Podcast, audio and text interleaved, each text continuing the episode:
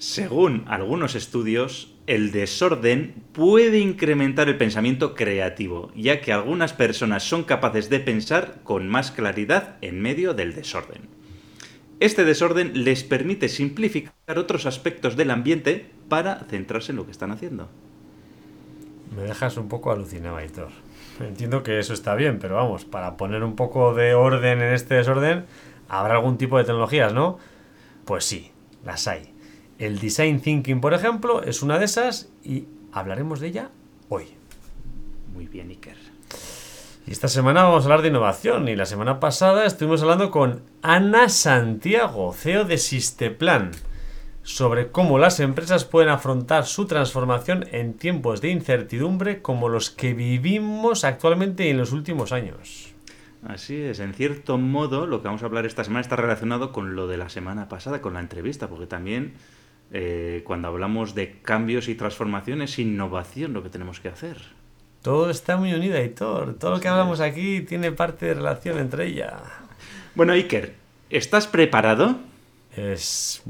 Sí. Porque hoy no tenemos entrevista ¿eh? Ah. y entonces te tengo que hacer a ti la pregunta. Muy bien, muy bien, muy bien. O sea, que hay pregunta para mí. Vale, vale. Además, esta, es- esta, es de la, esta te va a gustar. Es A una ver. pregunta sobre motivación, ¿vale? Está, ventas y motivación. Vale, vale. Entonces, Iker, pregunta. ¿Cómo motivo al equipo de ventas para conseguir los objetivos? Eh, vale. Digamos, hablando genéricamente, sin saber si los vamos en línea de los objetivos o vamos mal de los objetivos, yo te diría que hay una serie de puntos que hay que cumplir en todos los casos, ¿no? Uno de ellos es establecer unos objetivos claros y que creamos que sean alcanzables, o sea, retadores pero alcanzables. Entonces, definir unas metas concretas y que se puedan medir para ver pues la evolución que vamos teniendo. En caso de que hayamos alcanzando esas metas, pues es muy importante el reconocimiento y las recompensas. Hay que reconocer y premiar los logros individuales o del equipo en cada uno de esos puntos que hemos medido, ¿no? ¿Qué es bueno también para mantener la motivación? Que haya mucha comunicación. Yo soy un fan de eh, haya una comunicación abierta y transparente con el equipo. No tienes por qué contar todo, pero sí tienes por qué contar muchas cosas. Hablar con ellos a diario, continuamente, saber qué tal están, saber qué están haciendo, saber qué problemas tienen. Es una forma muy buena de que la gente se sienta mucho más involucrada y más motivada. Y luego está, pues, la formación. Al final, si vas dando herramientas, si vas dando oportunidades de mejora, oportunidades de desarrollo, si estás pensando, si ven los de tu equipo que estás pensando en, oye, si vamos por aquí, si haces esto, vas a poder conseguir llegar a este punto, pues entonces estarán mucho más motivados para seguir empujando todo el rato.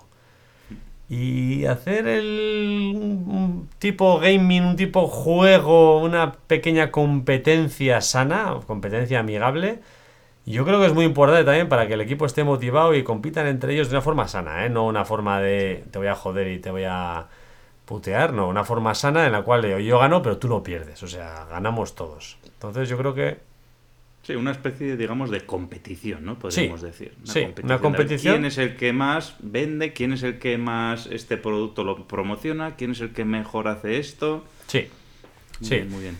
Yo creo que estos son los puntos y en, en el caso de que las cosas vayan mal, o sea, en el caso de que no vayamos en línea de los objetivos y vayamos por debajo y demás, creo que los dos primeros puntos son muy importantes. Entonces, definir unas metas concretas, o sea, no igual el objetivo final, oye, el objetivo final no estamos llegando. Bueno, pues vamos a poner unos objetivos intermedios más cercanos y vamos a ir cumpliéndolos y vamos a ir recompensando para seguir motivando, porque cuando el objetivo final está muy lejos y sabes que vas mal, es fácil desmotivarse, con lo cual hay que poner pequeñas zanahorias por el camino para, para seguir ahí motivado. Claro, Iker, al hilo de esto ¿eh? está la, otra, la siguiente pregunta, ¿no? El vendedor Dos. tiene que venir... Hoy dos por el precio de uno, pero es que al hilo de esto me lo has puesto vos. ¿Tiene que venir motivado de casa o hay que motivarlo? Porque, claro, eh, tú has dicho aquí dos cosas claras, bueno, varias cosas, ¿no? Y cada uno de estos puntos que has hablado sirven pues para mejorar esa motivación, ¿no? Por ejemplo, establecer objetivos claro, pero lo que es claros y alcanzables, pero lo que está claro es que si al final como director de ventas o como pones unos objetivos que no son alcanzables o como vendedor te ponen unos objetivos que no son alcanzables, pues eso ya no es que motivar, es que va a ser desmotivante. Pues eh, te diría que lo que no hay que hacer es desmotivar, que eso es, es fácil que un líder o un responsable de equipo pueda desmotivar, y eso es lo, lo, que no hay que hacer.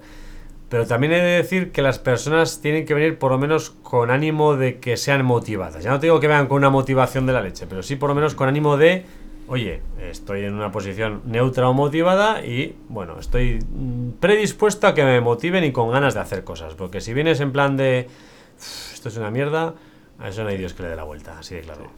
Yo creo, Iker, que por lo general las personas estamos motivadas a hacer cosas, por lo general. El problema es que, bueno, la pregunta es cómo motivo al equipo de ventas, ¿no? Pero estos son los, esto es cómo hago para no desmotivarlo, ¿eh? que es, igual, debería ser la pregunta. Hay verdaderos artistas desmotivando, ¿eh? De decir, ¿eh? ¿Qué dices? A ver, sí, sí, ¿cómo sí. lo ha hecho? Pero si todo va bien. Igual, está... igual te, eh, para la semana que viene la pregunta te la hago al revés. ¿Cómo no desmotivar? He visto auténticos maestros en las cifras van bien, los objetivos van bien, vamos de todo de lujo y de repente todo el equipo desmotiva y dices, pero ¿cómo lo ha hecho? Si es imposible.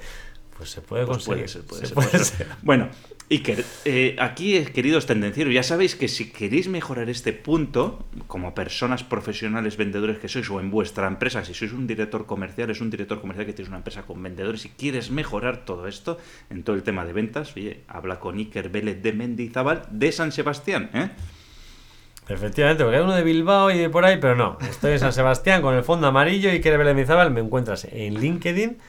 Soy muy accesible, manda un mensaje y hablamos. Y además de esto, si quieres mejorar tu productividad, tu liderazgo y tu marca personal, suscríbete a la newsletter Liderazgo Profesional, que está en liderazgoprofesional.com.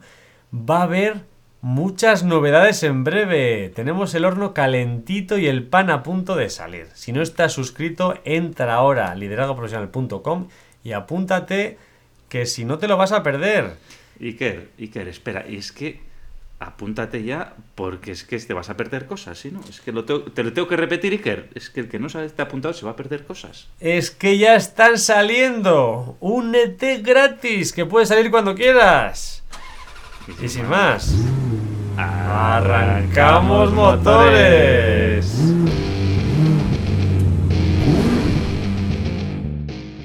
Tendencieros industriales. Tecnología, productividad y ventas.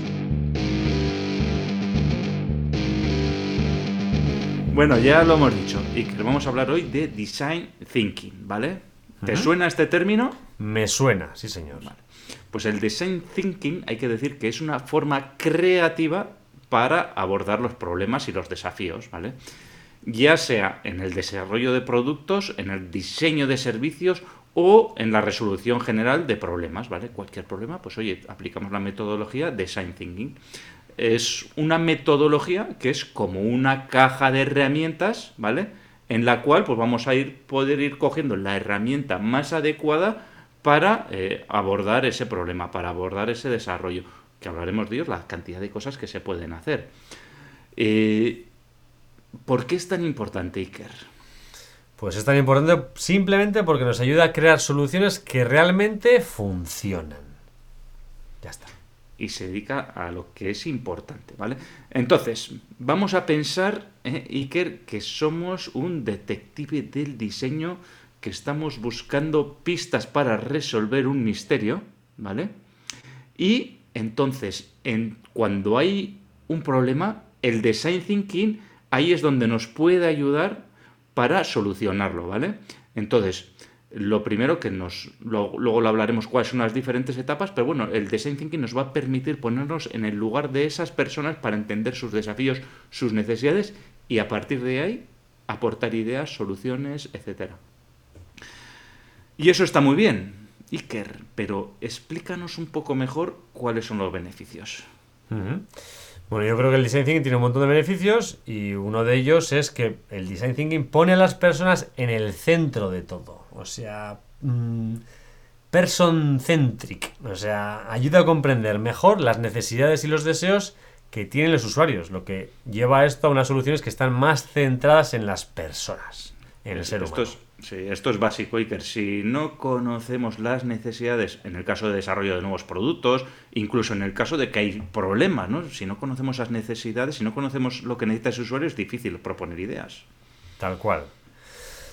¿Qué más hace? Pues además fomenta la generación de ideas creativas. Fomenta la creatividad. Las sesiones de, de design thinking que usan, pues, por ejemplo, unas herramientas que comentaremos después, tormenta de ideas, que son, vamos, como los esteroides para los que hacen aquí pesas. Al final te ayudan a soluciones innovadoras.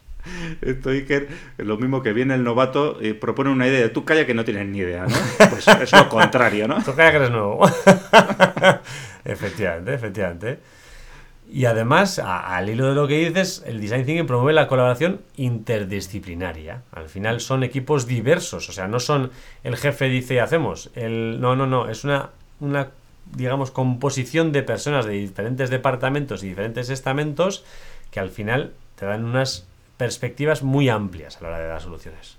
Sí, ahí, por ejemplo, ¿no? Pues se puede juntar una persona de ventas, una persona de logística, una persona de desarrollo de producto e incluso una persona de la planta de fabricación, ¿no? Y entre todos esos, pues oye, cada uno aporta su conocimiento desde su área para ofrecer el mejor producto o la mejor solución a ese problema. Además, otro de los beneficios es que es un proceso adaptable que se puede aplicar a muchos problemas diferentes y contextos, porque puede ir desde el diseño de productos hasta la mejora de procesos, lo que has dicho. Efectivamente, esto sirve para todo. Prácticamente. Y si no, está Mastercard. Si no, para todo lo demás, Mastercard. ¿Qué más hace? Ayuda a comunicar. ¿Qué más hace el design thinking? Ayuda a comunicar ideas y soluciones de manera más efectiva. ¿Por qué? Porque lo hace mediante imágenes, mediante una visualización y una ra- narrativa concreta. Claro, es una herramienta pues ya para ordenar todas esas ideas, ¿no? Además, no lo he dicho yo, no lo he dicho yo, pero el design thinking ayuda a empoderar a las personas, con lo cual eso da una motivación adicional a la hora de abordar los desafíos. Claro, esto, Iker, lo tienes que haber dicho en la pregunta que te he hecho al principio. ¿eh? Además de todo lo que nos has dicho, pues utilizar la herramienta de Design Thinking. Pues eso es verdad, pero no, No no, lo tenía preparado. no me hayas avisado, Aitor. ¿Qué más hace el design thinking? Fomenta la iteración y el aprendizaje continuo, constante. Entonces, las soluciones van mejorando continuamente porque te obliga a mejorar. Sí, además, Iker, ya lo hablamos el otro día con Ana Santiago en la entrevista que le hicimos. eh, si no estás en un proceso de mejora continua, lo tienes complicado en tu empresa. Tanto tú como profesional, como la empresa como empresa también. O sea, está eh, continuamente hay que estar iterando, continuamente hay que estar mejorando para, para llegar a buen puerto, porque si no, hacia abajo. Y al hilo de lo que dices va el último, el último beneficio. Al final, todas las organizaciones, todas las empresas que adoptan el design thinking se vuelven más competitivas a la hora de ofrecer sus productos y servicios. Y sobre todo en estos cambios de incertidumbre, en estos momentos de incertidumbre, es muy importante. En resumen, Iker, esto es, vamos, el design thinking es una caja de herramientas súper poderosa ¿eh? que puede transformar, pues, cómo nos enfrentamos actualmente a los problemas, ¿no? Y, y, bueno, pues puede hacernos mejorar en ese aspecto. Bueno, entonces hemos hablado de las ventajas y ahora, Iker, vamos a ir directos al grano a hablar de, pues, cuál es la metodología, cuál es el proceso que se utiliza en design, design thinking, ¿vale? Vale. Entonces, este proceso pues eh, existe para brindar un marco efectivo y estructurado, ¿vale? Tiene que haber una cierta estructura para que ayude a las personas y a los equipos a abordar esos problemas de una manera que además promueva la creatividad, que esté centrada en el usuario y esto a su vez pues nos lleve a tomar soluciones que sean más efectivas y más innovadoras. Entonces, pues bueno, eh, a ver si tengo que hacer una semejanza, pues el design thinking pues sería como un viaje en autobús que tiene diferentes paradas a lo largo de todo el camino, ¿vale? Y estas serían las etapas en las que vamos a ir haciendo pues diferentes cosas. Empezaríamos sí que por eh, la definición del problema o la definición de lo que queremos abordar con el design thinking, de lo que queremos crear y a partir de ahí pues seguiríamos. Pues una vez que hemos cogido el bus del problema, la primera parada de ese autobús es la empatía. ¿Qué tenemos que hacer? Tenemos que comprender las necesidades de nuestros usuarios. Entonces, en esta etapa nos sumergimos como si fuéramos un usuario. Haces investigaciones, entrevistas, observaciones, lo que sea necesario para entender las necesidades, deseos y desafíos de los usuarios. Por ejemplo, si estamos diseñando una app que sirva para la salud, para el COVID o para lo que sea, pues puedes hablar con los pacientes y con los médicos para entender, para comprender mejor sus experiencias y sus necesidades. Al final, en este aspecto la empatía es como la brújula. Al final te guía por dónde tenemos que ir con el design thinking, por aquí o por allá. Te ayuda a navegar pues por el proceso de diseño de una manera más efectiva y asegura, asegura que llegues realmente a las soluciones que sean auténticas y valiosas para esas personas a las cuales está dirigida o quieres que se dirija. Efectivamente, porque si vas a solucionar un problema y no tienes en cuenta al usuario final, pues igual creas otro más grande. La empatía es lo que has dicho, es un proceso que es fundamental. O hay que ponerse en los zapatos de la persona que lo va a utilizar. Y no solo desde el punto de vista de necesidades físicas, sino también de necesidades emocionales, ¿no? De sus deseos. ¿no? Hay que entender muy bien a ese usuario final o a esa persona que está sufriendo el problema. Bueno, la siguiente fase, ya hemos entendido al usuario, ¿vale? Pues sería enfocar el problema, ¿vale? Aquí lo que hacemos es toda esa información que hemos recopilado, pues bueno, la ponemos toda junta y la utilizamos para definir cuál es el problema de manera clara y específica. Por ejemplo, pues aquí podríamos decir que el problema es simplemente pues mejorar la salud de las personas o podríamos ir un paso más allá y decir que el problema es, después de toda la investigación que hemos hecho, pues es facilitar, por ejemplo, que las personas sigan un plan de ejercicios en su casa. Entonces ahí definimos cuál es el problema real, ¿no? y, vamos atando en corto ya las, las cosas, la situación. Tenemos claras las necesidades y el problema. Ahora lo que tenemos que hacer es la fase de generación de ideas creativas. Y en esta fase utilizamos la tormenta de ideas. Juntas al equipo y se generan tantas ideas como sea posible. Da igual, aunque sean chorras las ideas. Aquí lo que importa es cantidad. Vamos a elegir todas las ideas que nos ocurran y según nos van ocurriendo las vamos apuntando. Por ejemplo, podrías a soluciones como una aplicación de seguimiento de ejercicios, un servicio de asesoramiento en línea, un programa de recompensas. Da igual, lo que se te ocurra. Apúntalo todo porque lo que importa es la cantidad. Sí, yo aquí tengo que decir, eh, cuando hablamos de cantidad versus calidad, ¿vale? Eh, de entrada es casi más importante que la, cantidad que la calidad porque esto, bueno, yo había, había oído de estudios, no me acuerdo exactamente a lo que se refería, ¿no? Pero imagínate que era hacer un dibujo, ¿vale? Y había dos grupos. A un grupo se le dijo que solo podía hacer un dibujo. Y al otro dibujo, en, en, un tiempo determinado, ¿vale? Imagínate, en una hora solo puedes hacer un dibujo, pero tienes que hacer el mejor dibujo que sepas hacer. Y al otro grupo se le dijo, tienes una hora y puedes hacer todos los dibujos que quieras, ¿vale? Entonces, el que podía hacer todos los dibujos que quisiera, empezó a hacer dibujos, pum, pum, pum, hizo 100 dibujos y de esos 100 dibujos, pues se quedó, bueno, se quedó con el que más gustó y resulta que ese que más gustó, pues era mucho mejor que el que se habían dedicado exclusivamente a hacer un solo dibujo, ¿vale? Pues esos sinvergüenzas usaron el design thinking. Claro, ¿por qué es esto? ¿Por qué es esto? Pues muy sencillo, porque el que había hecho 100 dibujos, el grupo que había hecho 100 dibujos, había ido cogiendo experiencia y había ido mejorando las cosas a lo largo del proceso. Y el otro pues estaba dedicado, pero solo tenía una oportunidad. Bueno, que me enrollo Iker ¿eh? con batallitas. y bueno, después de la generación de ideas, pasamos a la fase de prototipado. ¿eh? Aquí lo que se hace es solucionar de, de esa lluvia de ideas, de esa tormenta de ideas que hemos que hemos hecho, pues las más prometedoras. Se hace, oye, pues esta así, esta, pues bueno, es un poco disparatada, la dejamos de lado. Y dentro de estas ideas, pues bueno, esas más prometedoras las convertimos en prototipos tangibles, que pueden ser desde un boceto hasta un modelo simple, eh, y en el caso incluso del app, pues qué se podría hacer en el prototipado pues incluso pues hacer un dibujo en un papel decir oye pues quiero que esto sea con botones aquí esto que sea por allá y bueno pues con todo esto se hace ese primer prototipo para que las personas lo puedan probar y dar una retroalimentación ¿no? que luego dicen oye pues esto sí me gusta no o lo que sea o sea de los 100 dibujos esos que habían hecho eliges los buenos no los que más te gusten. Eso es. Muy bien pues en la parada del bus número 5 tenemos que obtener comentarios y aprender. Entonces, ¿qué hacemos? Cogemos estos prototipos que hemos elegido, estos dibujos bonitos, y se los damos a los usuarios para que los prueben. ¿Y qué hacemos? Observar. Observamos cómo interactúan con esas soluciones y recogemos los comentarios. Esto nos va a ayudar a que identifiquemos lo que funciona y lo que funciona peor. Entonces, por ejemplo, les puedes dar a probar la app esta de siguientes ejercicios y ves pues que te das cuenta que la función recordatorio es confusa y que hay que ajustarla de otra manera. Bueno, al final tenemos que tener claro que el design thinking es un proceso iterativo, por lo que a menudo es necesario volver a una etapa anterior para hacer ajustes y seguir avanzando. Eso es, si hay alguna cosa pues que han dicho este botón no me gusta aquí, pues vuelves atrás y vuelves a hacer otro prototipo. O incluso vuelves atrás y haces otra tormenta de ideas. Por ejemplo. Entonces, eso es. Lo que está claro, Iker, que el design thinking, que muchas veces dices design thinking y la gente piensa tormenta de ideas, pero no es solo tormenta de ideas, ya ves que es mucho más. Y ahora viene Iker otra gran pregunta, ¿eh? porque aquí nos pensamos que el design thinking sirve para todo, ¿vale?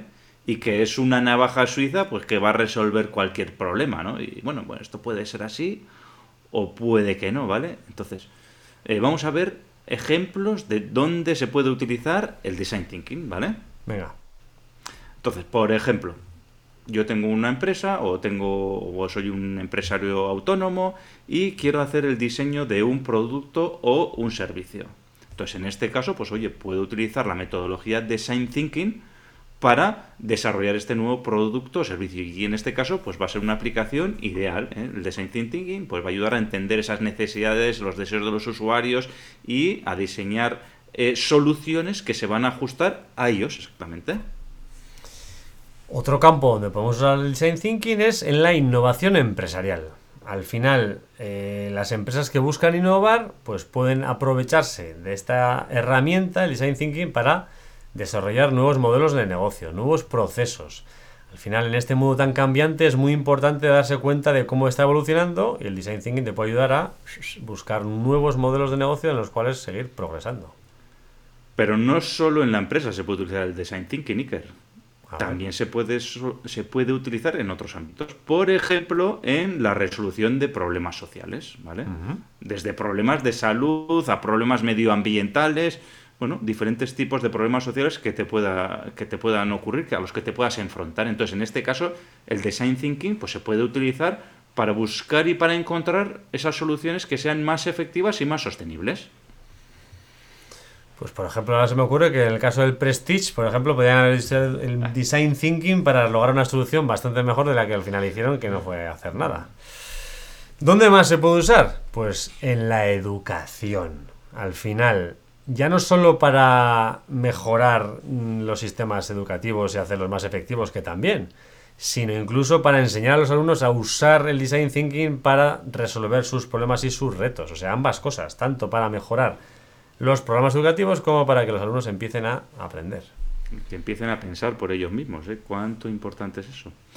Bueno, más ámbitos, Iker. En el ámbito de la salud, por ejemplo. ¿eh? Ahí también, oye, puedes utilizar el design thinking pues, para la mejora, por ejemplo, de la experiencia de los pacientes o para la mejora de los equipos médicos. ¿vale?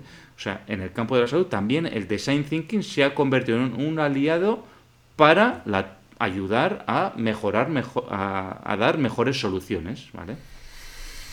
Otro aspecto donde se puede usar, otro campo donde se puede usar es en, la arquitectura, en el diseño de espacios y ambientes, estructuras, e incluso edificios. Al final puedes usar el design thinking para crear espacios pues más funcionales, más atractivos. Bueno, haces un montón de ideas, lo que hemos dicho, y vas perfeccionando como los dibujos que comentaba antes.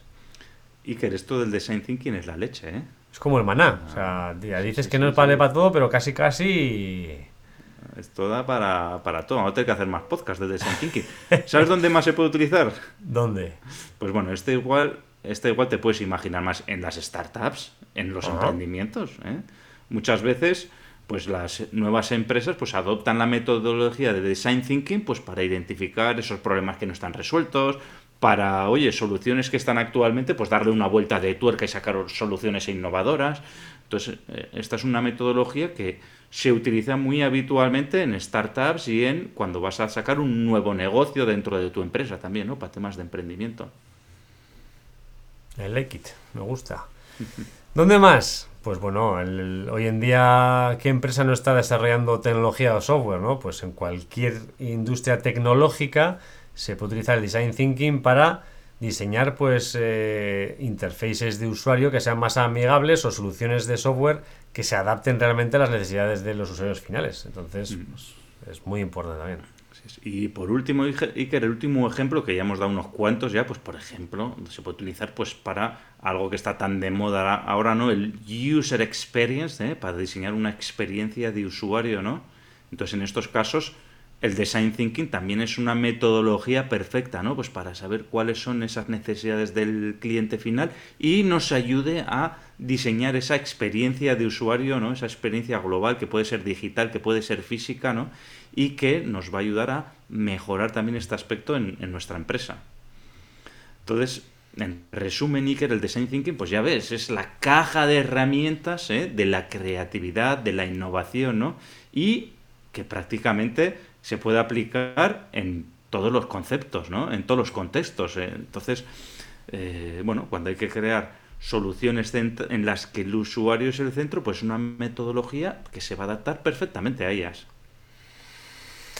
Pues sí, eh, pero Aitor, ¿te gustaría saber qué técnicas podemos usar en el design thinking? A ver, pero lo que hemos hablado ahora y que no eran técnicas. No, no, eran puntos en los cuales podíamos usar era el, proceso. design thinking, el ah. proceso, efectivamente. Pero vamos a ahora vamos ya a ir la navaja suiza del design thinking, ¿qué tiene? Que tiene un cuchillo, tiene una lima, eso es lo que vamos a ver ah, ahora. y claro, el design thinking está lleno de herramientas y técnicas creativas que hacen el proceso muy efectivo. ¿Qué quiere la lima? Tienes la lima. ¿Qué quiere la sierra? Tienes la sierra. Y en cada una de las etapas, si vas a cortar madera, usarás la sierra, si te vas a limar las uñas, utilizarás la lima. Entonces, cada una tiene sus herramientas y técnicas más adecuadas. Y, hay muchas, ¿eh? Pero vamos a comentar algunas de ellas, las más utilizadas. Si te parece bien, claro. Me parece perfecto, dale, dale. Entonces, si sacamos el cuchillito de la navaja suiza, tenemos el mapa de la empatía. Y esta herramienta lo que nos ayuda a comprender es profundamente a los usuarios al visualizar sus necesidades, sus deseos, sus frustraciones y además sus pensamientos. Tú imagínate, Aitor, que estás diseñando una aplicación de viajes en este momento, ¿no? Pues si vas a crear un mapa de empatía, te permite identificar las preocupaciones de los viajeros, sus expectativas, cómo se sienten mientras están planificando un viaje, etcétera, etcétera. Sí, sí, bueno, y en el caso de la app médica que hemos hablado antes, pues tres cuartos de lo mismo. Bueno, en la siguiente fase, bueno, teníamos también el tema de las ideas, de generar ideas, pues bueno, ahí se puede utilizar la tormenta de ideas o brainstorming, que se dice en inglés, ¿vale? Y esta, pues bueno, no hace falta que diga mucho de, la técnica de tormenta de ideas, ¿no? Pues se utiliza para generar una cantidad de ideas grande en un corto periodo de tiempo. Entonces lo que haces es reunir a un grupo de personas, de, si son de diferentes perfiles, mucho mejor, porque al final va a ser, van a, dar, van a dar ideas diferentes de diferentes puntos de vista y generar ideas sin juzgarlas. ¿eh? Por ejemplo, pues lo que hemos dicho antes, ¿no? Si estás con la médica, pues cada uno que aporte sus ideas sobre la misma, ¿no? Oye, pues que uno quiere una interfaz de usuario diferente, otro quiere los botones allí, otro quiere que haga esto la aplicación, otro quiere que recoja los nombres y no sé qué, etcétera. ¿Cuál es la sierra en la, navaja suiza? El prototipado rápido, el fast prototyping. Al final, crear prototipos simples y de bajo coste de las ideas que estamos creando nos va a permitir probarlas con usuarios antes de tener que invertir grandes recursos. Por ejemplo, si quieres diseñar una bicicleta plegable, lo que puedes hacer es pues coger bambú, me lo imagino, y hacer un prototipo con esos materiales más asequibles y ver cómo lo usan las personas y después hacer las modificaciones antes de tener la inversión final. Esto es lo que se suele llamar el MVP, el producto mínimo viable. ¿eh? Sería ahí un producto mínimo viable, ¡pum! y lo lanzas al mercado. Y entonces, con este producto mínimo viable, ¿qué es lo que se hace? Pues entrevistas contextuales. ¿eh? Entonces, lo, lo, mandas a los usuarios para que lo prueben y luego, pues bueno, les, les, les haces una entrevista, una encuesta de, oye, pues qué son los puntos que te han gustado, cuáles no, eh, entender cómo lo están utilizando y a partir de ahí, pues bueno, podemos mejorar esa aplicación, ese producto, ese problema que estábamos haciendo a través de entrevistas. La herramienta número 5 está en inglés, lo siento mucho. Se llama el Journey Mapping, o sea, es el mapeo de la experiencia del cliente. Y esta herramienta nos permite visualizar la experiencia del usuario a lo largo de la interacción con ese producto, ese fast prototyping que hemos hecho o lo que sea, o servicio. Entonces, Si tú en un caso estás mejorando la experiencia de compra en línea, la app de lo- médica, lo que sea, al final el mapeo del viaje del cliente alrededor de esa eh, app pues te ayuda a identificar los puntos de dolor y las oportunidades de mejora. O sea, ya no es una entrevista, sino que lo use, que lo pruebe, que, disfrute de, de ese servicio. Sí. Otra de las técnicas, antes hemos hablado de entrevistas, esto es parecido, que serían las pruebas de usuario, ¿no? Ya eh, una técnica que es esencial, ¿no? Para recopilar esta retroalimentación. Entonces les pides a usuarios reales que interactúen con los prototipos, con los productos y entonces lo que haces es observar cómo reaccionan, cómo se comportan, si, si les da mejora, si no les da mejora. Entonces estas pruebas son súper valiosas para identificar esas áreas de mejora. Por ejemplo, lo que has dicho, si estás diseñando un sitio web, pues invitas a los usuarios a probarlo, observa las acciones que hacen, qué comentarios eh, eh, pueden hacerte en tiempo real y esto pues va a dar una información súper valiosa pues para hacer esas mejoras. Ya como última herramienta tenemos el Visual Thinking, o sea, ya es la parte visual del Design Thinking. Entonces, ¿a qué va esto? Esto va a dibujar diagramas, dibujar mapas contextuales, dibujar bocetos. Al final es una forma muy efectiva de comunicar ideas y procesos de una forma muy clara. Por ejemplo, pues puedes usar el Visual Thinking para mostrar un flujo de trabajo de un proceso empresarial muy complejo que estás rediseñando, ¿no? O un nuevo negocio que estás diseñando. Entonces, todas estas herramientas y técnicas que hemos dicho, pues son como lo que hemos dicho, las herramientas que tiene una navaja suiza, ¿no? Cada una tiene su momento y su lugar dentro del proceso de design thinking. No vas a usar la sierra para limarte las uñas porque no funcionará. Entonces usarás la lima para limarte las uñas. Entonces, en función de las necesidades del proyecto y los objetivos de diseño, usarás una herramienta o usarás otra. Pero tienes que conocer todas. Efectivamente, Iker. Aquí lo que queda claro es que lo importante es qué herramienta hay que utilizar en cada caso y para eso están pues los orientadores, ¿no? Las personas que los expertos en design thinking que pueden ayudar en estos procesos, ¿no? En decirte, "Oye, que si te lo que has dicho tú, ¿no? Que el cuchillo para qué es? Pues para cortar carne, no es para limarse las uñas ni para no, no, no, para cortar carne, bueno, o para otras cosas también, ¿no? Pero bueno, eh, si te quieres cortar las uñas, utiliza el corta uñas o la lima, no el cuchillo ni el de sierra, ni las tijeras ni la motosierra, está claro. Que es que hablamos así, pero es que puede darse el caso. ¿eh? Es que es así, es muy visual, Aitor. Entonces, así se ve claramente. La motosierra sirve para cortar, pero para cortar troncos, no Eso para es. cortar uñas. O cabezas, pero no, pero uñas no. Bueno, Iker, con esto ¿eh? yo creo que ya acabamos el podcast por hoy. ¿eh? Hay que recordar que el design thinking es un enfoque flexible y adaptable que se puede aplicar ya hemos visto, en un montón de proyectos y un montón de situaciones. Así que, pues no nos queda más que ponerlo en práctica. ¿eh? Y esto, pues, nos va a ayudar a abordar de una forma creativa los diferentes problemas. En resumen, esta metodología fomenta la flexibilidad y la mejora continua, ya hemos dicho, y esto nos lleva a que las soluciones sean mucho más centradas en el usuario y mucho más efectivas. Bueno, Iker, eh, esta semana podemos poner un reto muy sencillo. A ver, cuéntame. A ver, lo primero, ¿tienes algún problema que quieras resolver y no sabes cómo abordarlo? Sí. Pues entonces, si quieres, esta semana tienes que aplicar el reto de la semana, que es cómo hacer el design thinking en ese problema. Entonces, primero, define tu problema o desafío.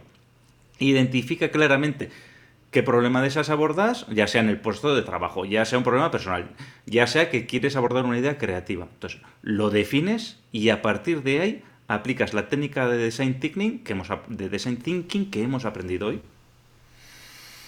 Pues me parece una buena idea. Tal vez un enfoque de design thinking nos ayude a solucionar los problemas que estamos pensando ahora mismo. Pues muy bien. Ya sabes, haz el reto y además déjanos tu comentario si quieres aportar tu experiencia o te gustaría añadir algo más. El resto de tendencieros te lo van a agradecer. Oye, muchas gracias por haber llegado hasta aquí y ya sabéis que podéis ayudar a más personas para que se aprovechen de estos consejos y recomendaciones dándole al me gusta o poniendo 5 estrellas para que el contenido le aparezca a más gente. Suscríbete para estar al día de los nuevos episodios, si no, no te vas a enterar. Y sin más, tendenciero, tendenciera. La semana te espera. Chao. Chao.